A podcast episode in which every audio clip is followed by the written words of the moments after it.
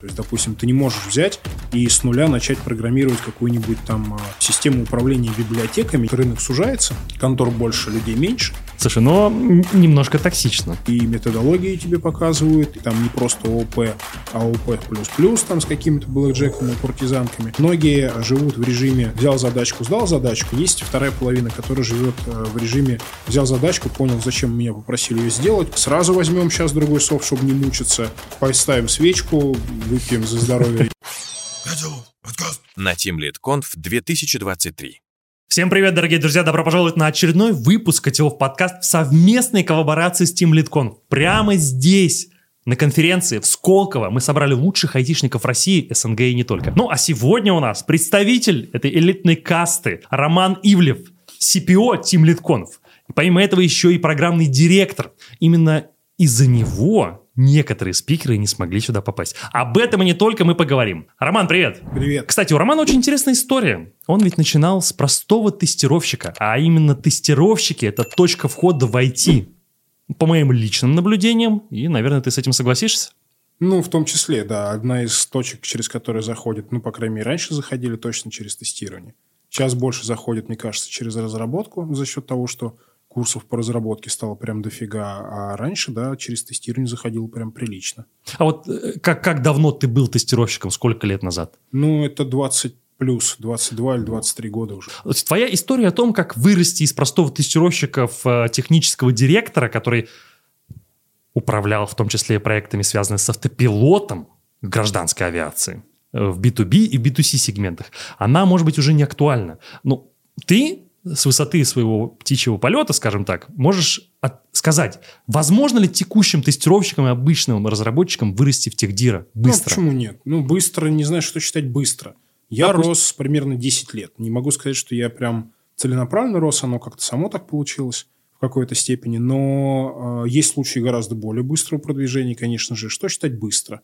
Для кого-то быстро это год, для кого-то 5, для кого-то 10. В принципе, там никаких сейчас с этим проблем нет – ну, во-первых, откуда-то же берутся новые технические директора, потому что старые куда-то деваются, они там переобуваются, уходят в бизнес и так далее, но ведь вся эта пищевая цепь, она потихонечку двигается наверх. Поэтому никаких проблем, точнее как, никаких причин, почему сейчас тестировщик не может или разработчик дорасти до технического директора, конечно же, нет. А ты можешь выделить какие-то вот основные паттерны? Условно, пришел тестировщиком, потом стал ведущим тестировщиком, потом руководителем отдела разработки и так далее. Какой жизненный цикл? Ну, у тестировщика цикл хитрее. Он, ну, он, естественно, он тестировщик, старший тестировщик, потом, скорее всего, руководитель группы тестирования, потом, возможно, руководитель какого-то отдела, если он существует – но чаще всего в момент, когда тестировщик куда-то начинает расти наверх, он в моменте становится где-то разработчиком.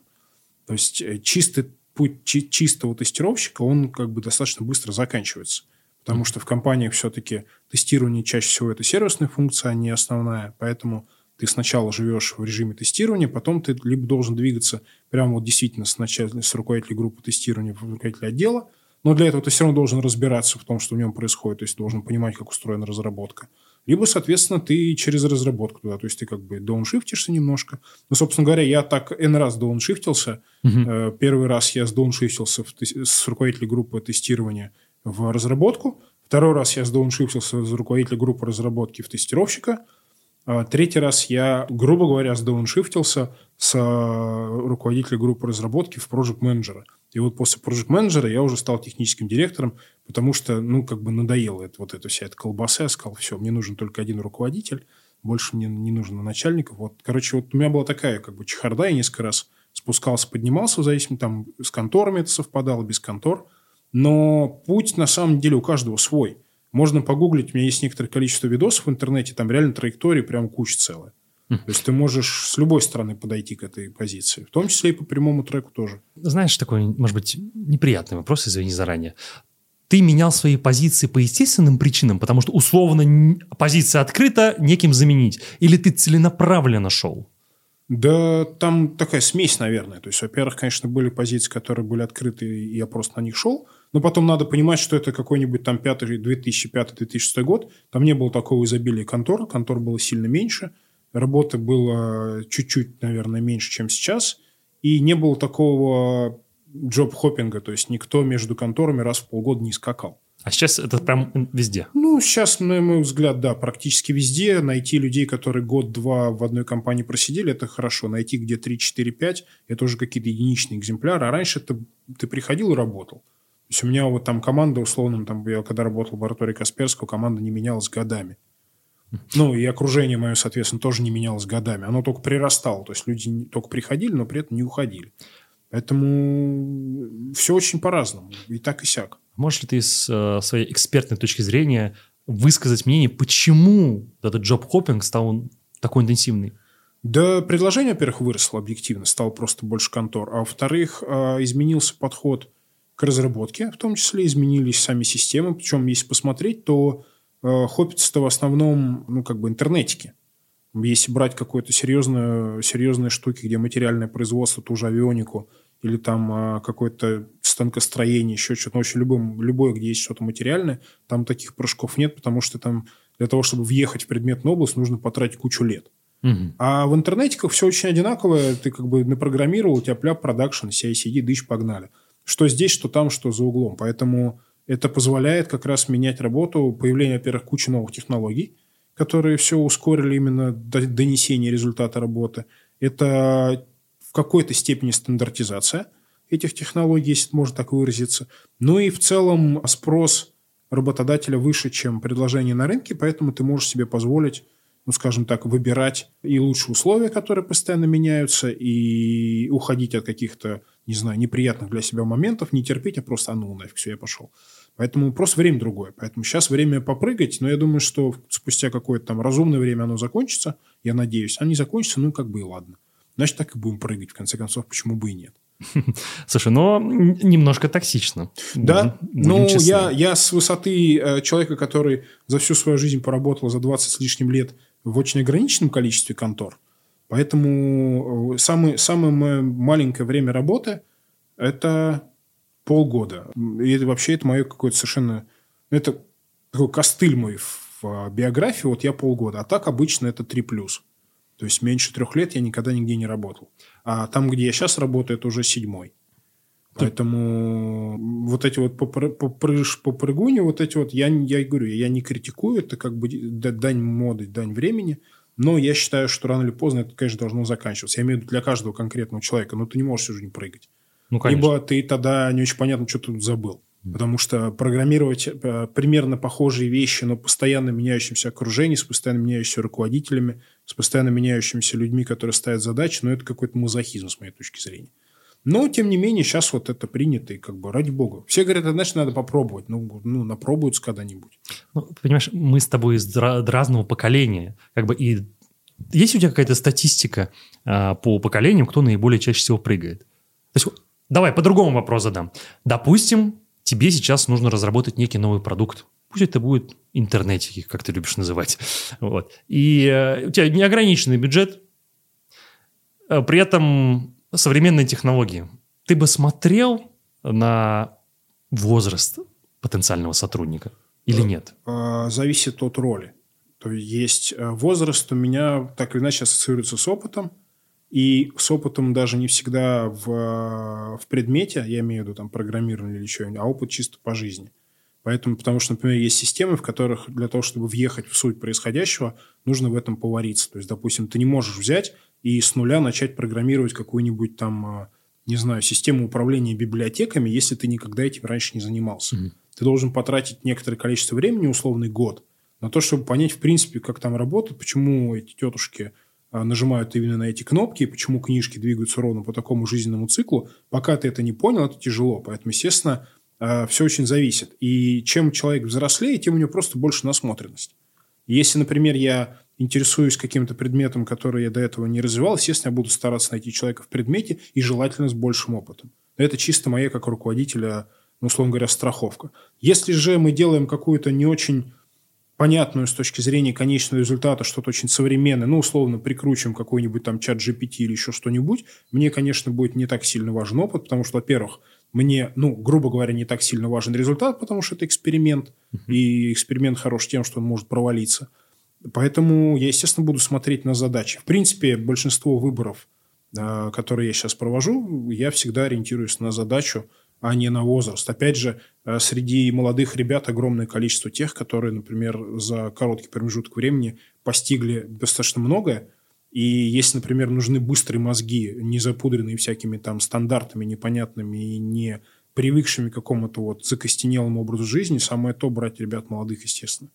И у меня сейчас есть э, примеры в команде, когда мы там человек за год из стажера вырастает до уровня, там, ну, условно говоря, по уровню программирования до медла. Понятно, что там опыта не так много, поэтому там детские ошибки и все такое. Но код шпилит так, что мама не горюй. Без всяких там курсов. Просто человек взял книжку, прочитал, мы ему помогли.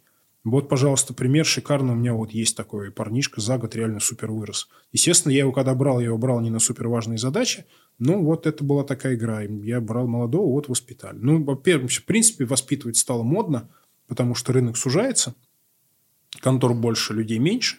И мы, как, ну не только мы, все настроены на то, что берут пониже квалификации, доучивают под себя, дотренировывают, а там уже, как говорится, все на входе. Главное, чтобы глаза горели и было желание в чем-то разбираться.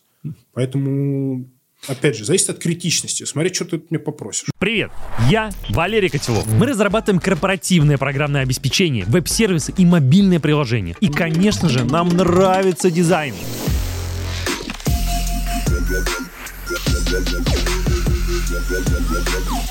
Котелов мы работаем со сложными задачами. Лично я люблю высоконагруженные продукты с упором на безопасность данных и последующую работу с ними. Если вам нужно рассчитать стоимость разработки, присылайте нам запрос. Сделаем вам расчет, дизайн-концепцию и защитим ваш проект перед стейкхолдерами. В любом случае подпишитесь на наш телеграм-канал, заходите на сайт котелов.ком и оставайтесь с нами. Давай вот расширим этот вопрос. Услышал классно, что ты помимо ну, возраст не является основным критерием, для тебя важен опыт.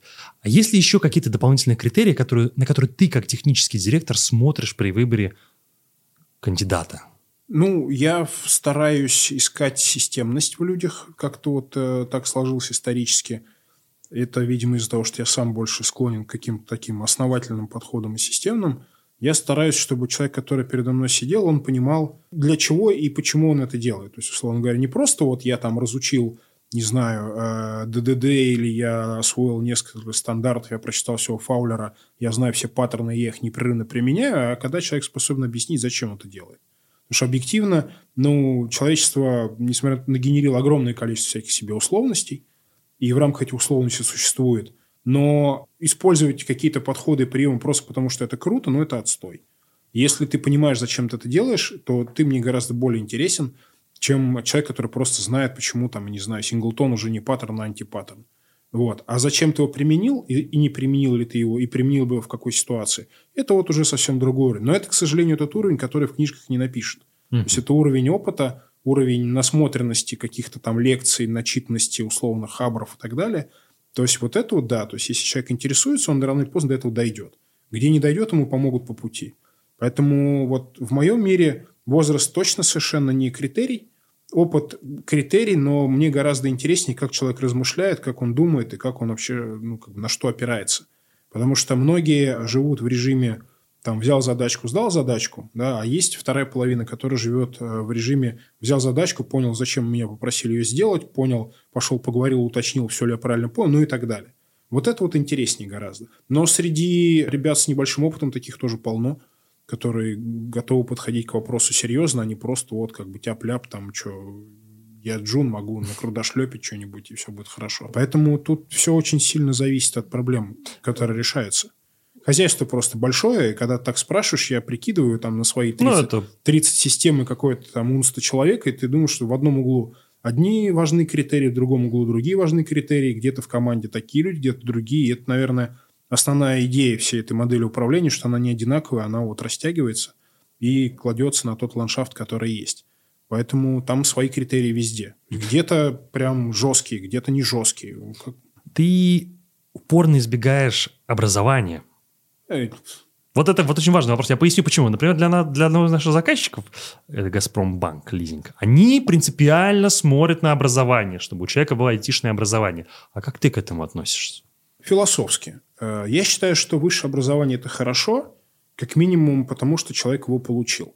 То есть, что значит человек получил высшее образование? Значит, что он ходил на лекции, он прикладывал определенные усилия, и над собой в том числе, то есть он не бросил и так далее. Но при этом я прекрасно понимаю, что, к сожалению, текущий уровень э, высшего образования, он по-старому хорош, а по-новому не очень хорош. Поясню, то есть э, с точки зрения фундаментальности все в порядке. Нам дают в разных технических вузах хорошую базу, тебе рассказывают, как устроена база данных, тебе рассказывают какие-то алгоритмы, еще что-то, еще что-то. Но на выходе человек больше скажем так, сдвинут вот в ту сторону, давайте мы там подумаем, давайте мы там вот то все. Но время ушло, да, время, во-первых, мы сейчас живем сильно быстрее. Во-вторых, технологии, которые преподаются в вузах, они чуть-чуть устарели, некоторые не чуть-чуть. А, подходы к разработке далеко не все вузы, хотя многие уже сейчас подхватили, особенно те, кому помогают крупные конторы, подхватили обучение на более современный лад, и методологии тебе показывают, и всякие там не просто ООП, АОП++, там с какими-то блэкджеками и куртизанками. Вот. Но на моем пути встречалось огромное количество людей с совершенно разным образованием. У меня были психологи, у меня были лес, лес, инженеры по лесу, у меня были специалисты-бухгалтеры, у меня были из нефтянки, из химии, из пединститута несколько человек, экономика, статья. Короче, любо... разницы по большому счету никакой. То есть ты хочешь сказать, что если вот мы к тебе два кандидата придем, я с высшим техническим образованием инженера-программиста, и такой же Валера, э, без образования, либо с гуманитарным. Кому ты отдашь предпочтение? Тому, кто больше понравится отвечать на мои вопросы. Ну, во-первых, смотри, я же диплом не прошу. Бывают ситуации, когда кадровые службы вынуждены по каким-то дурацким своим внутренним документам не брать людей на определенные должности, не имея определенного профильного образования. У меня, к счастью, этот вопрос э, решается. То есть я могу, у меня есть эта штука, у меня тоже кадры все время дрючат и говорят, что как ты мог взять на должность старшего инженера сотрудника, у которого нет высшего образования. Я вынужден каждый раз писать телегу, говоря о том, что человека квалификация, полученная за годы после работы в институте, соответствует той квалификации, которая бы соответствовала, если бы он бы учился в этом институте. То есть это как бы один управленческий костыль бюрократически исправляется другим управленческим бюрократическим костылем. Но по факту образование это не, же, не есть результат. Не гарант. Не гарант вообще. Да. При этом, например, да, если брать, допустим, не меня, когда я решаю в основном прикладные задачи, а если брать, например, более что-то серьезное там у схемотехников или там, а, не знаю, ребят, которые занимаются непосредственно работой с оборудованием и так далее, там уже без высшего образования крайне тяжело, потому что тебе не хватает базы понимания самой предметной области. Потому что, например, предметная область интернет-магазина, она ни в каком вузе не преподается. А предметная область э, схемотехника, она преподается. Поэтому ты не можешь... Э, ну, давай так. Шансы найти самоучку с схемотехникой сильно ниже, чем шансы найти схемотехника с высшим образованием. Программировать интернетики в целом может хоть кто, потому что предметная область обычно какая-то совершенно третья, а принципы, которые применяются при разработке, они примерно везде одинаковые. Вот, поэтому, если говорим про массовое использование э, умственного труда, там небольшая разница. Если мы говорим про что-то специфическое, естественно, там разница есть. Поэтому, допустим, например, брать человека, допустим, в трейдинг, который не разбирается в матстате, который не разбирается в различных там теориях вероятности и всем прочем, но это будет какая-то странная история. Ну, все, хороший финансист. Э, да, но он собственно говоря, ему не рассказали про то, что в мире существует огромное количество всего, условно, там, я не знаю, какое-нибудь там распределение студента или прочее, которое применяется часто в этом вопросе, но до тех пор, пока ты не знаешь, что оно у тебя есть, ты не можешь это применить. Ты можешь, конечно, его переизобрести, да, как старые добрые там все переизобретали, когда не знали, но факт остается фактом, ты должен быть э, с пониманием сути происходящего. Поэтому, например, там в том же, а вот я не зря упомянул там трейдинг и прочее, там, например, очень много ребят, которые заканчивают физические вузы в разделе теоретическая физика. Потому что у них очень сильные как раз курсы по статистике, по теории вероятности, по всяким там разным другим наукам, хитрым математическим. И им чисто по вот сознанием вот этой предметной области в разы проще – вписаться в предметы разработки, нежели чем самоучкам. Я слабо представляю, что кто-то сидит и сам для себя разучивает теорию вероятности или вот эти самые распределения. Просто по кайфу. Ну, давай я, какой-нибудь. Да, давай я просто возьму, пойду раскурю, как там устроены вот эти там многокритериальные особенно штуки, там черт башку сломает. Там пока тебя не заставили, ты никак в жизни к этому предмету не подойдешь. А, например, программировать какие-то понятные вещи там э, с базами и так далее полно. Любой курс на это готов. Ты прекрасно ответил мне на вопрос о том, как ты собираешь команду. Давай представим себе ситуацию, что команда у тебя уже собрана. Вот была у меня буквально 30 минут назад Алиса, тимлит из Яндекс Такси. И она говорила о том, как важно слушать свою команду, слушать своего коллегу, вникать в его проблемы, в том числе и в личные, и семейные. Ты мужик серьезный, Ром, поэтому я тебе задам вопрос. А, что ты по этому поводу думаешь и интересуешься ли, как дела у твоих коллег, ну, в том числе и на личном фронте? До определенного уровня, конечно, интересуюсь. Ну, то есть, во-первых, я, к сожалению, не могу общаться со всеми, общаюсь с ограниченным количеством людей – но э, с теми, с кем мне удается поболтать, я обязательно, конечно, интересуюсь, как дела, в том числе и дома. Я знаю, у кого сколько детей, у кого собака, у кого рыбки, у кого бабушка в Ростове и так далее. Сейчас, э, чем меньше команда, тем я больше знаю. Чем больше команда, тем я меньше знаю. Но ближайшее окружение, конечно, я в курсе, ну, не то чтобы прям всего, но основных вещей, да. Если, например, я знаю, что у человека есть определенные а, сложности в жизни, либо там дома, либо еще чего-то, для меня это важная информация, потому что в моменте это может повлиять на работу. Угу. Ну, допустим, а, постоянно болеет ребенок. Да, есть жена, да, есть няни, бабушки и так далее, но психологически человек все равно подорван. Ну, потому что мало какой родитель спокойно переживает э, болезнь своего ребенка, особенно если ну, он серьезно болеет. Поэтому, естественно, я какие-то такие вещи знаю. Но я стараюсь с самого начала строить такие отношения, ну, не то что дружеские, а скорее доверительные. То есть люди знают, что мне можно рассказать что-нибудь, и дальше мне это никуда не уйдет. Поэтому у меня схема pull, она чаще всего заменена на схему push есть люди сами мне рассказывают, что в их жизни происходит. Ну, потому что я вижу, что человек грустит. Ты спрашиваешь, что, что с тобой? Да? Что ты загрустил? Одно дело, если он грустит по работе, я могу помочь. А другое дело, если он грустит дома, я иногда там тоже могу помочь. И были случаи, когда ну, удавалось помочь. Там где-то там какими-то знакомыми, где-то просто добрым словом, где-то там телефон какой-то дал и так далее. Поэтому, да, конечно, до определенного уровня я стараюсь держать хорошие отношения с людьми для того, чтобы как раз вот это вот пользоваться этим, в том числе и для решения каких-то рабочих вопросов. А вот с точки зрения себя, э, ты на своей позиции не можешь действительно со всеми коммуницировать. В компаниях, в которых ты работал и на текущий момент трудишься, есть э, выделенные позиции, которые занимаются этим? Или это все у вас на HR отдано? Нет, прям вот выделенных внутри таких позиций точно нет, потому что, ну, потому что нет. HR, да. Специальных людей таких нет. Этим чаще всего занимаются лиды, если говорить про какую-то такую верхнеуровневую общение и так далее. А если глубоко, то обычно все равно подключаем HR, просто потому что это лишний, ну, какой человек с улицы. То есть это всегда гораздо проще беседовать с тем, кто к тебе не имеет прямого отношения, поэтому девчонки очень часто, и мальчишки, добывают какую-то очень полезную инфу, с ними реально делятся гораздо большим количеством а, переживаний и соображений, чем вот с, непосредственно, соответственно, с командой. Окей, спасибо тебе большое за то, что ты немножко раскрыл суть своей работы, о том, как ты до, дорос до такого высокого уровня и как сейчас работаешь. Знаешь, я смотрел некоторые твои выступления, и ты часто говоришь про FK Recovery план. То есть некий план на все случаи жизни. На если на случай, если у вас упадет прод, и на случай, если ваша команда вся уволится.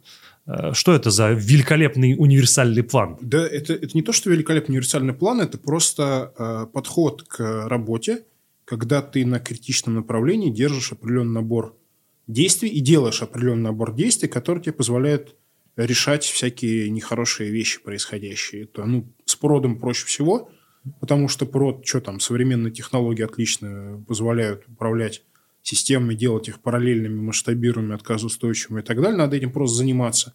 А все остальное примерно то же самое. То есть, если мы говорим про команду, то это борьба с автобусным фактором, то есть это, соответственно, расширение а, кругозора коллектива, увеличение проникновения знаний. Это обмен э, людьми между позициями. У нас часто бывает так, что мы э, одно и то же направление одновременно занимается несколько человек просто для того, чтобы повысить их осведомленность в происходящем.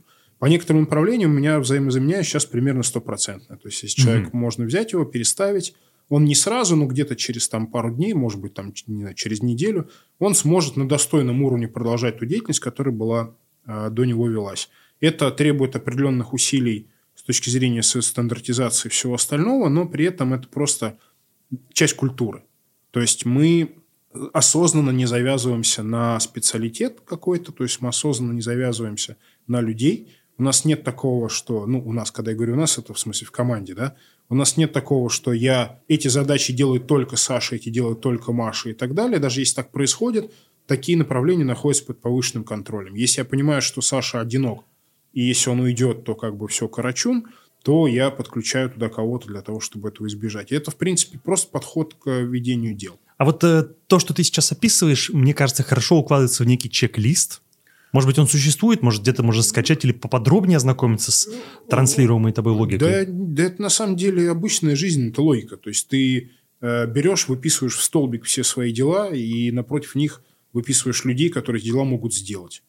Ну, крестики ставишь, да, матриц. Обычно это в разных там исполнениях есть всякие матрицы компетенции, и вот это вот все просто не для себя, а для своей команды и ты видишь, что у тебя на сервисе А есть только один человек, который понимает, как он работает. Ну, вот, пожалуйста, бери и делай. То есть тут никакого rocket science, никаких чек-листов.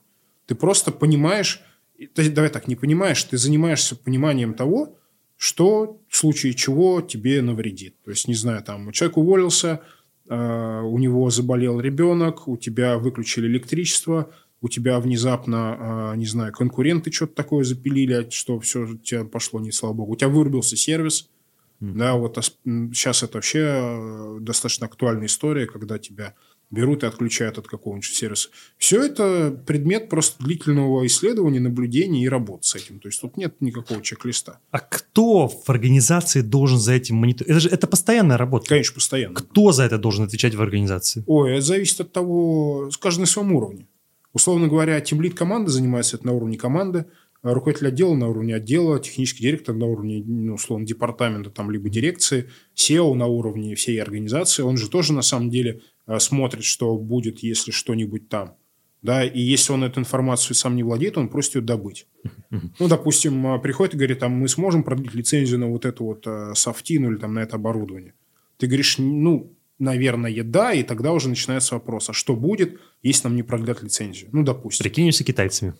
Ну, как один из вариантов, прикинемся китайцами, возьмем другой софт, э, сразу возьмем сейчас другой софт, чтобы не мучиться, поставим свечку, выпьем за здоровье этих людей, ну и вот эти все методы тоже в целом работают. Поэтому как бы э, каждый решает по-своему. Но э, для примера, допустим, вот буквально там на заре текущей эры, давай так это назовем, один из сервисов просто в ночь взял и выключился, отказал, сказал, что все, я больше не буду работать с вами. Ну, погрустили полдня, в итоге нашли похожий аналог, развернули. Да, потеряли историю, но, как говорится, с этого момента мы решили, что вся наша история будет жить на локальных серверах, а не у кого-то в облаке. Угу. И через такую вот шишку мы, ну, как бы инструмент восстановили общение, то есть чаты вернулись, ну, потеряли часть истории. С другой стороны, потом побегали по, э, ну, по личному составу, побегали, поузнавали, и что-то выдернули просто с локалок. У кого-то что-то осталось, поэтому, ну, короче, решили этот вопрос. Но впредь, конечно, критические системы, они у нас все бэкапятся, естественно, еще более интенсивно, чем раньше. Ну, то есть тут каждый, каждый на своем этаже решает. подкаст. Ну что ж, Роман, спасибо тебе большое за то, что ты поделился историей своей жизни и своим текущим опытом. И знаешь, что ты руководитель программного комитета в Team Lead и я бы попросил тебя раскрыть детали о том, как это все выглядит внутри. Потому что я в курсе, что для того, чтобы попасть на Team Lead э, спикеры проходит точно такой же жизненный цикл, как если бы они устраивались на работу в какую-либо компанию.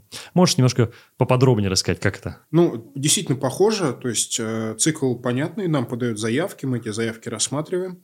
А если заявка соответствует нашим интересам и заявленной теме конференции, ну, в принципе, подходит, мы со спикером связываемся, задаем ему вопросы, узнаем, кто он, что он, насколько его опыт совпадает с тем, что он хочет нам рассказать насколько то, что он хочет нам рассказать, реально, потому что у нас на TeamLeadConf нет историй, как я хотел, чтобы было бы, или пересказы какой-то книги. У нас есть только то, что трогали руками. И это один из, наверное, основных наших критериев.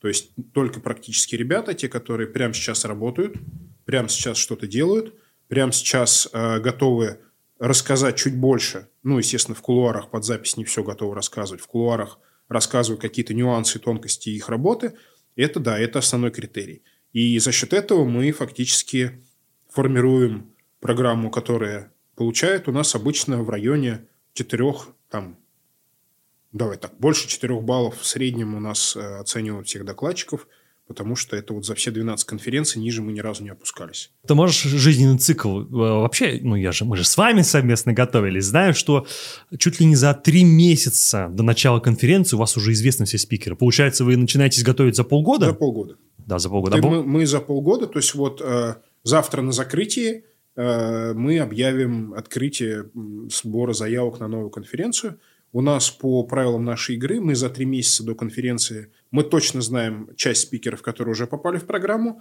и мы знаем шорт-лист, тот, из которых мы будем программу формировать. Где-то за три месяца мы готовы отдать там 80% примерно программы, за 2,5% 90%, за 2 мы отдаем 100%. Это на самом деле чаще всего связано с тем, что мы утряхиваем какие-то ну и такие бюрократические вопросы, а, уточняем, готовы ли спикеры все еще выступить, потому что очень большая разница между подачей заявки и вопросами принятия в программу может пройти несколько месяцев. Угу. Но в целом, да, цикл подготовки программы это где-то 3-4 месяца. Слушай, расскажи, пожалуйста, знаешь, вот эм, 3-4 месяца цикл, который позволяет избегать плохих спикеров. Были ли у вас потенциальные спикеры, которых можно назвать инфо-цыганами? Ну, конечно, были. Более того, регулярно присылают такие заявки. Мы э, смотрим. Ну, во-первых, эти люди чаще всего Э, определенных профессий, и Каких? по ним видно... Да я сейчас просто скажу, кого-нибудь обижу, потому что ну, в любой профессии, а в любой профессии есть профессионалы, а есть непрофессионалы. Из последнего где-то вот там последние несколько лет нас активно заваливают люди, которые подписываются коучи. И я знаю тех людей, которые коучи, которые профессиональны, которые закончили образование, которые, ну, то есть учились книги, курсы, практики и прочее, а есть те, которые э, книжечки, курсики, угу. э, так далее, практики, там с кем-то поговорил, один-два человека, типа уже специалист. Мы с ними все равно беседуем, просто иногда очень сложно определить сразу э, квалификацию, то есть насколько человек, который перед тобой сидит, насколько он э, подходит по теме. Но вначале мы страдали, теперь мы тоже все в этом вопросе поднаторели, я имею в виду программный комитет, тоже почитали книги, Естественно, тоже пообщались с профессионалами, которые не первый год этим занимаются. И у нас э, несколько ребят выступали сильно опытные, которые занимаются профессиональным коучингом. У нас есть целое направление Alite Digital, которые тоже ребята занимаются профессиональным коучингом и делают это, мне кажется, сколько я себя знаю, с ними знаком, это больше 10 лет, они больше 10 лет занимаются коучингом совершенно разным, и экзекутив, и командным, и всяким разным. Очевидно, что у них есть опыт, я их просто знаю. Те люди, которые Э, заносят нам доклады с припиской, что я вот такой вот молодец, мы просто к ним больше уделяем внимание с точки зрения критичности того, что там написано. Чаще всего это какие-то очень такие клиповые истории, очень одинаковые, очень понятные. Вот сходил на курсы, послушал. Сейчас я вам расскажу, как вам, значит, в команде заниматься групповым коучингом. А это же на самом деле нифига не просто. Угу. Это если у тебя опыта там, не знаю, нет нескольких лет, а лучше там нескольких много нескольких лет, то, скорее всего, ты не очень сильно разбираешься в предмете. Мы с ними созваниваем, задаем какие-то свои ключевые любимые вопросики. А у нас есть список любимых вопросиков на каждого спикера. И смотрим, как человек на них отвечает. Смотрим, а, какую пользу он может нанести людям. Смотрит, насколько то, что он рассказывает, можно унести. Для нас это тоже один из важнейших критериев, потому что у нас было несколько историй, когда давайте мы вам расскажем, как мы у себя создали э, школу э, разработчиков. Мы такие, классная тема, с учетом того, что рынок тяжелый, как здорово, значит. Ну, созваниваемся с коллегой, коллега говорит, ну, я, значит, пошел к директору, взял у нее 50 миллионов рублей и сделал школу.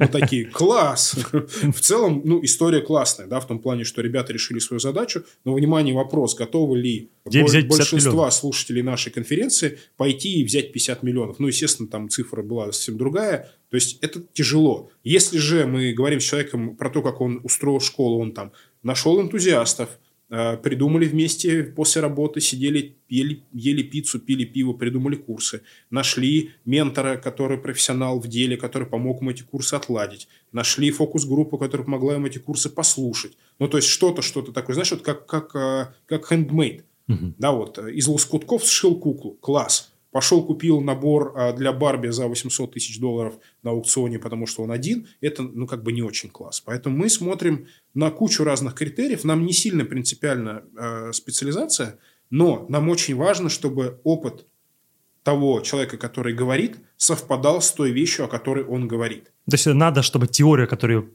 человек доносит, подтверждалась практикой. Да, потому что в противном случае ты, а, не сможешь ответить на вопросы, потому что ты, ну, как бы теоретики очень тяжело отвечают на вопросы практиков, потому что практик же бьет сразу в лоб, он говорит, слушай, вот ты рассказываешь классно про, не знаю, там, про какие-нибудь мероприятия, ну, а как я их буду проводить, если у меня все распределен, ну, э, все работают в разных местах? Непонятно. Если ты это делал, ты говоришь, да какая, зум включил, как бы, камеры все воткнули, там, помахали друг другу ручкой и погнали.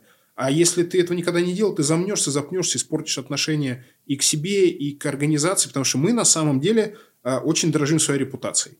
Сейчас 12-я конференция, и сказать, что мы где-то откровенно ложанули, ну, есть единичный случай докладов, которые э, были провалены, но они были провалены не по причине того, что ошиблись мы, а по причине того, просто банально человеческого фактора. Выступать публично – это определенное искусство, далеко не все этим искусством владеют, и среди наших спикеров полно, для кого Team Lead Conf – это первая площадка. Многие считают, что к нам приходят только те, которые выступали неоднократно. Более того, нас регулярно обвиняют в том, ну, обвиняют, в кавычках, да, критикуют нас а за то, что мы тащим одни и те же значит, персонажи. На самом деле, если посмотреть, то одни и те же – это порядка пятой части.